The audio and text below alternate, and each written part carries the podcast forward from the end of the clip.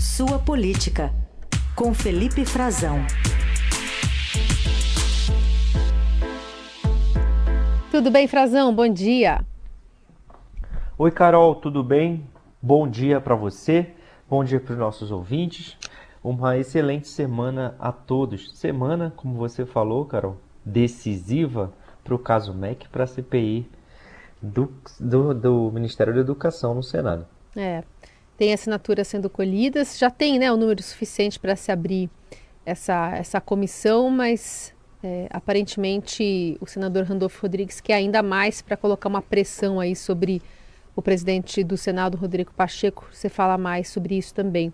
Mas queria te ouvir sobre essa defesa. Na verdade, o presidente Bolsonaro voltou a defender o Milton Ribeiro, dizendo que a prisão do seu ex-ministro foi injusta e que a investigação de irregularidades no MEC partiu de um pedido do próprio Ministério à Controladoria Geral da União.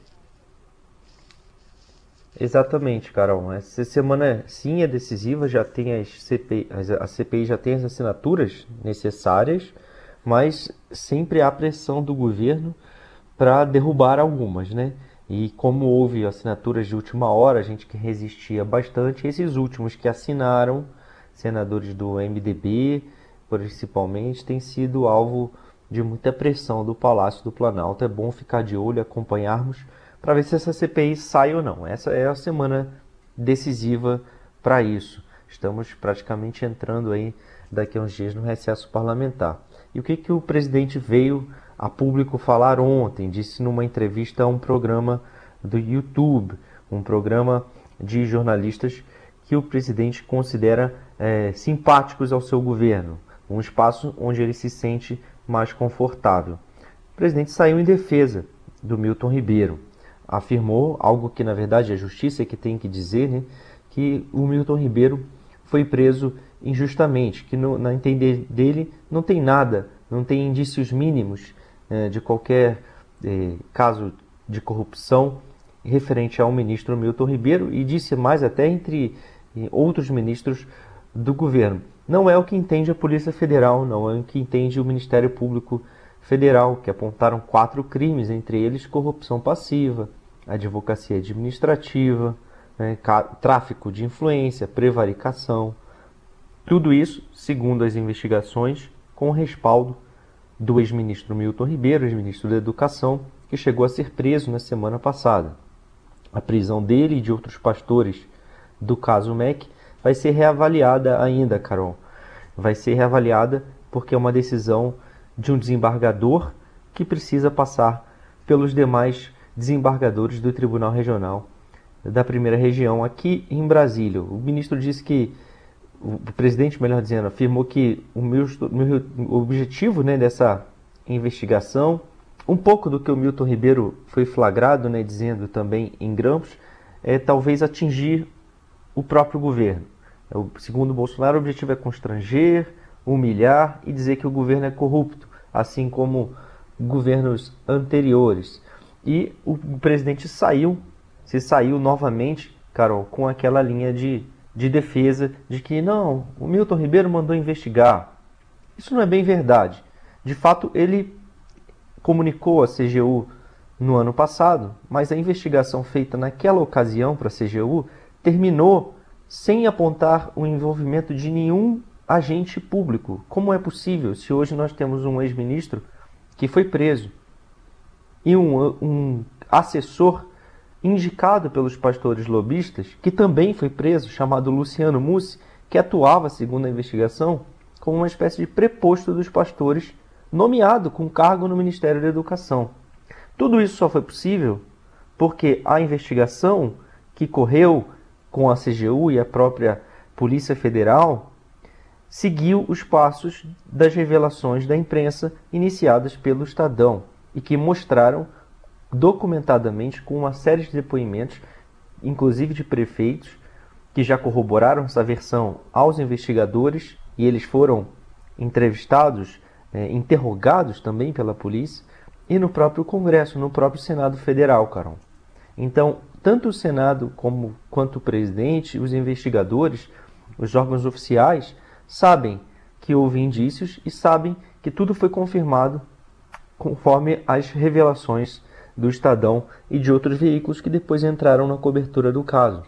O que não ficou claro ontem, Carol, e o presidente segue sem dizer, é se ele conversou ou não com Milton Ribeiro, se ele avisou ou não que haveria ou poderia haver uma busca e apreensão na casa do Milton Ribeiro, que é o que o Milton Ribeiro revelou num telefonema para a filha dele e isso caiu numa escuta, num grampo da Polícia Federal. A gente não sabe ainda, o presidente segue sem dizer sua versão. O advogado dele, Frederico Assef, disse que isso nunca aconteceu, que o ex-ministro está usando o nome do presidente em vão.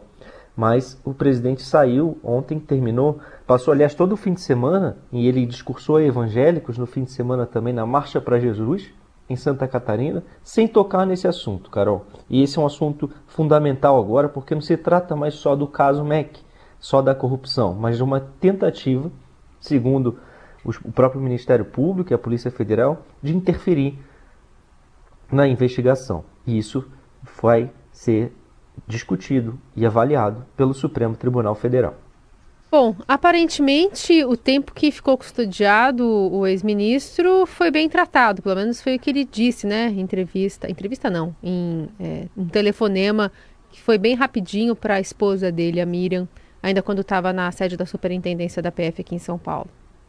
Exatamente, falou que disse que foi muito bem tratado, com cortesia, que estava tudo bem, e esse bom tratamento, né, que ele recebeu, e ele mesmo disse isso nessa isso é mais um grampo, né? mais uma escuta, porque, embora ele tenha sido preso, a ordem da justiça continuava vigente e, e os, os alvos, né, entre eles o próprio ex-ministro, estavam é, ainda sendo uh, registrados, né, as conversas, qualquer tipo de contato. Contato do presidente com ele é que não foi registrado e os investigadores entendem que não foi registrado porque não foi um telefonema comum, que ele usou algum tipo de aplicativo de troca de mensagens e a maioria desses aplicativos, né, Carol, tem criptografia, então é, é, imposs é, impossibilita que os investigadores tenham acesso ao conteúdo da conversa. No máximo, eles poderiam saber que houve algum tipo de contato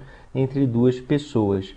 Mas ele disse isso para a mulher dele que ele foi muito bem tratado. É a mesma coisa que o delegado Bruno Calandrini afirmou, que ele recebeu um, um tratamento diferenciado da Polícia Federal e acabou não sendo apresentado a ele no mesmo dia, Carol e ouvinte. O que é, no mínimo, também um fato incomum. A Polícia Federal alegou que não tinha recursos para fazer a transferência dele de, de Santos, né, onde ele foi preso, para Brasília, onde ele deveria ter sido recolhido na, aqui em Brasília, na Polícia Federal, e ouvido pelo delegado ficar à disposição da autoridade policial, aliás, como ficaram outros presos nessa operação. Né? Uhum. Então também tem um tratamento que foi diferenciado, e isso tudo causou uma denúncia né, do, do delegado, uma carta pública, e agora também a, a Polícia Federal promete investigar essa situação. E a questão envolvendo o ministro da Justiça, Anderson Torres, porque ele disse, né, durante o fim de semana também, que, enfim, não, não repassou nenhum tipo de, de informação privilegiada ao presidente da República. É, naquela escuta da Polícia Federal, ele disse que, né, a filha disse à filha que estaria tendo um pressentimento de que fariam busca e apreensão, enfim. E naquele mesmo dia, o Torres, né, a quem a PF é subordinada, estava com o presidente Bolsonaro nos Estados Unidos. Só que ele foi muito, como é que eu vou dizer, muito direto ao dizer que naquela viagem nada foi mencionado. E fora dela?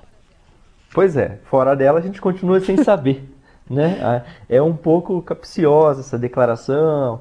Ela ela faz uma defesa sem esclarecer tudo, né? A gente inclusive tem um pedido insistentemente, né, que o ministro se pronuncie, que converse com a reportagem da Eldorado, do Estadão, nossos colegas que ele explique um pouco melhor. Inclusive, o ministro pode também ser obrigado a fazer isso. Carol, por quê? Porque um ministro eh, pode ser convocado pelo Congresso, ele pode ser convocado pela CPI, se houver CPI do MEC, né? e aí ele vai ter que ir, vai ter que ir ao Congresso prestar esclarecimentos. Né? É, uma CPI é diferente de uma comissão.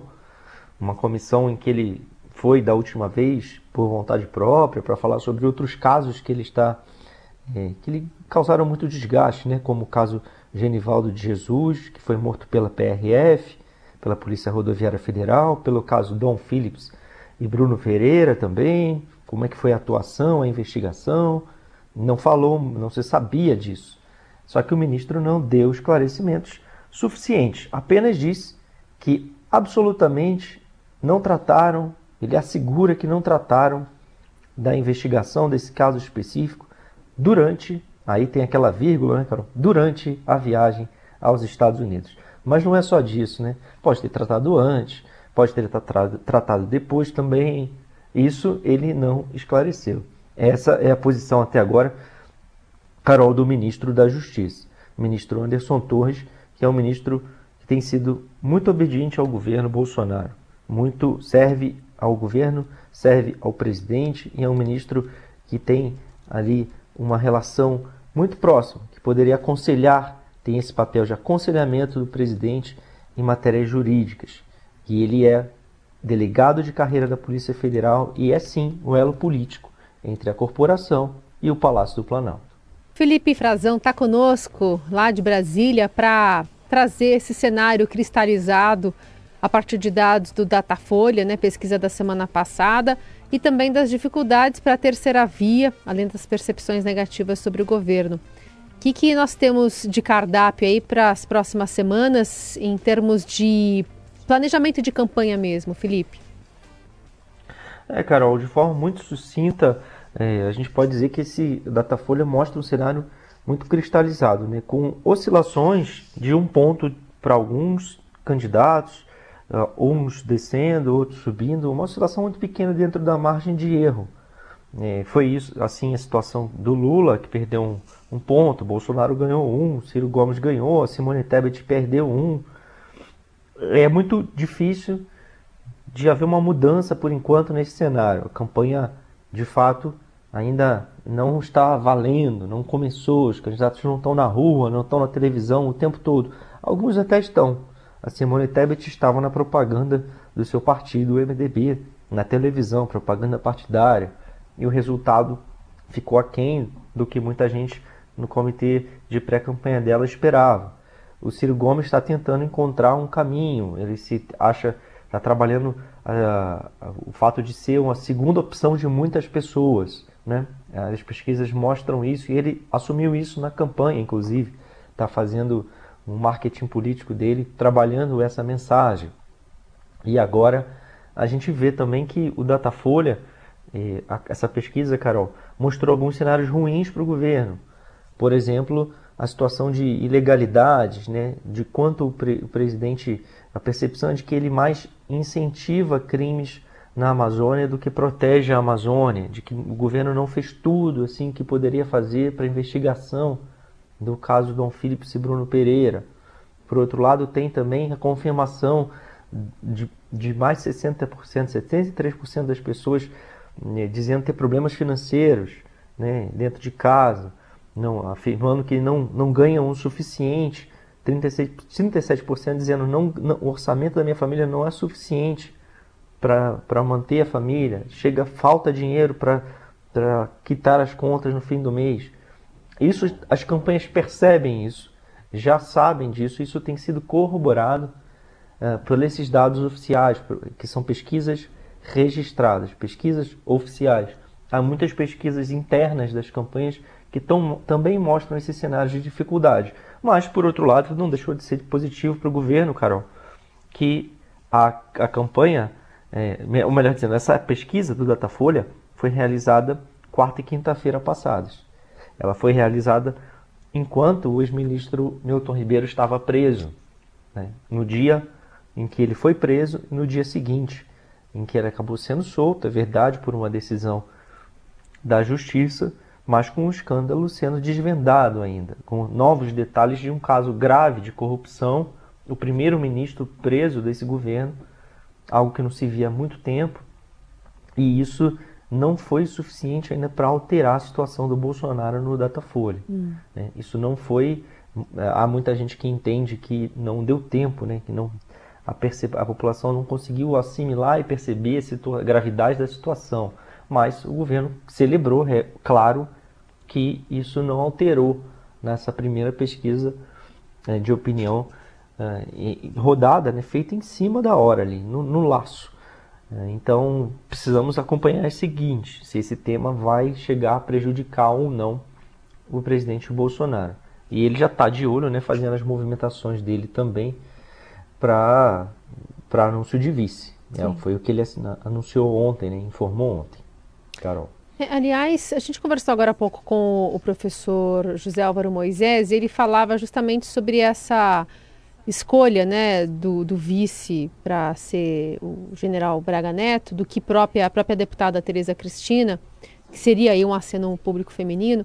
E o professor disse que essa é uma premiação aos leais, ou pelo menos a, a, a, a quem né, o presidente considera leais as, as é, argumentos que ele entende aquilo né, como leal, enfim, a, ao que ele tem como percepção do que é demonstrar uma lealdade a um líder como ele. Queria que você falasse um pouquinho sobre essa ratificação né, que ele vinha oscilando e tal, e a partir de agora parece que, de fato, o Braga Neto é o, é o escolhido. É, é o que ele indicou, né? Ele, ele afirmou ontem, né, nessa entrevista que ele deu para esse programa chamado 4x4, que a gente comentava, que é um programa simpático ao presidente, né? E ele gosta de premiar essa simpatia. E ele disse: Olha, eu vou dar aqui uma exclusiva para vocês, né? Então vou anunciar nos próximos dias o general Braga Neto como vice. É, essa indicação do vice sempre foi tratada na campanha, Carol, e no próprio governo como uma escolha final do presidente. Que a decisão, a palavra final seria do presidente. E o presidente sempre teve no, no, no seu peito, né, a escolha eh, no íntimo dele, seria o Braga Neto. O Braga Neto é percebido pelo presidente como alguém que lhe vai ameaçar menos, que não lhe trará riscos, que tem menos pretensões políticas do que uma política de carreira, como é a ex-ministra Tereza Cristina, deputada federal, e vai disputar, se assim for, se assim ficar decidido, o Senado no estado dela, Mato Grosso do Sul inclusive com bastante chance de vitória.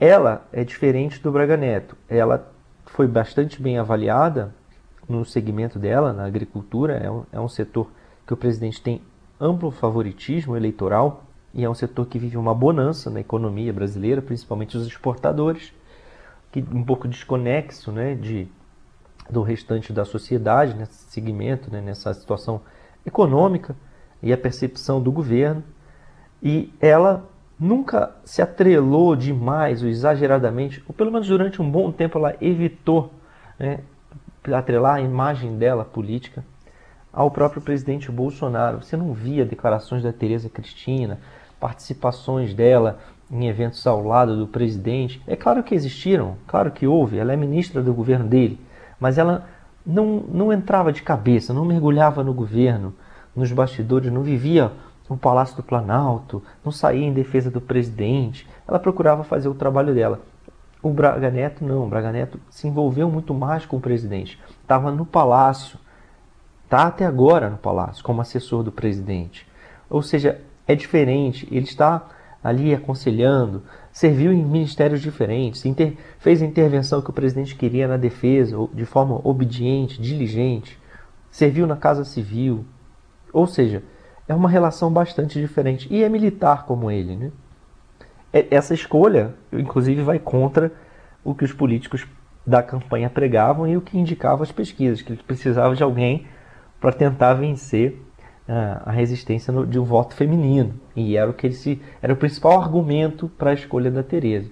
E o presidente disse, inclusive, ontem, né, que o Braga Neto é uma pessoa que ele admira muito, é fiel, de fato, concordo com essa explicação que você citou, é, é, é fiel, é leal ao presidente Bolsonaro. E é isso que o presidente percebe nele e por isso está fazendo essa escolha, que já era a primeira escolha dele, né, cara? Já era. Era o que ele queria fazer. E tinha outros nomes também. Ele inclusive citou, elogiou a Tereza, elogiou o Heleno, Augusto Heleno, ministro do GSI, que está numa fase de mais ostracismo no governo mas chegou inclusive a ser cogitado já em 2018 como candidato a vice, acabou não sendo por um problema do partido, um falta de acordo com o partido dele na época. E havia gente, inclusive, defendendo o nome dele dessa vez, mas acabou recaindo essa escolha sobre o Braga Neto a se confirmar, né, Carol? Vamos aguardar ainda essa semana a se confirmar essa escolha, se o presidente de fato vai anunciá-lo, mas como ele disse ontem, a gente está dando garantia de que vai anunciar nos próximos dias o nome do Braga Neto como vice na chapa dele, encerrando essa disputa, essa disputa que envolve inclusive pessoas, né, grupos que influenciam os bastidores da campanha à reeleição. Muito bem, esse é o Felipe Frazão, que ficou conosco nos últimos dias aqui no Jornal Dourado, nas férias da Eliane Cantanhede, e agora a gente vai dar uma folga para o Frazão. É só até amanhã, não é verdade? Mas afinal de contas, é, foi um prazer ter você por aqui, Frazão, nesses últimos dias, fazendo esse comentário aí direto de Brasília para a gente continuar entendendo o que está rolando aí, especialmente nos bastidores, viu? Sempre um prazer e sempre bem-vindo. O prazer é todo meu, Carol. Eu que agradeço a sua companhia, dos nossos ouvintes e da equipe da Eldorado. E eu volto amanhã. Não, não vai ser uma folga tão, long, tão longa, não. É, desse horário, né? amanhã. né? Vai. Vamos, é um pouquinho mais cedo. Um pouquinho, um pouquinho mais, cedo. mais cedo, nas 8 horas, na, na coluna Sua Política, e a gente vai discutir alguns outros temas interessantes aí, que é para a gente ficar de olho, nem sempre só em cima do noticiário, mas também trazendo alguns temas que podem estar escapando um pouquinho e são bastante importantes para a gente acompanhar a política aqui em Brasília. É isso. Então, até amanhã. Um beijo. Até, Carol. Um beijo para você, uma boa semana a todos.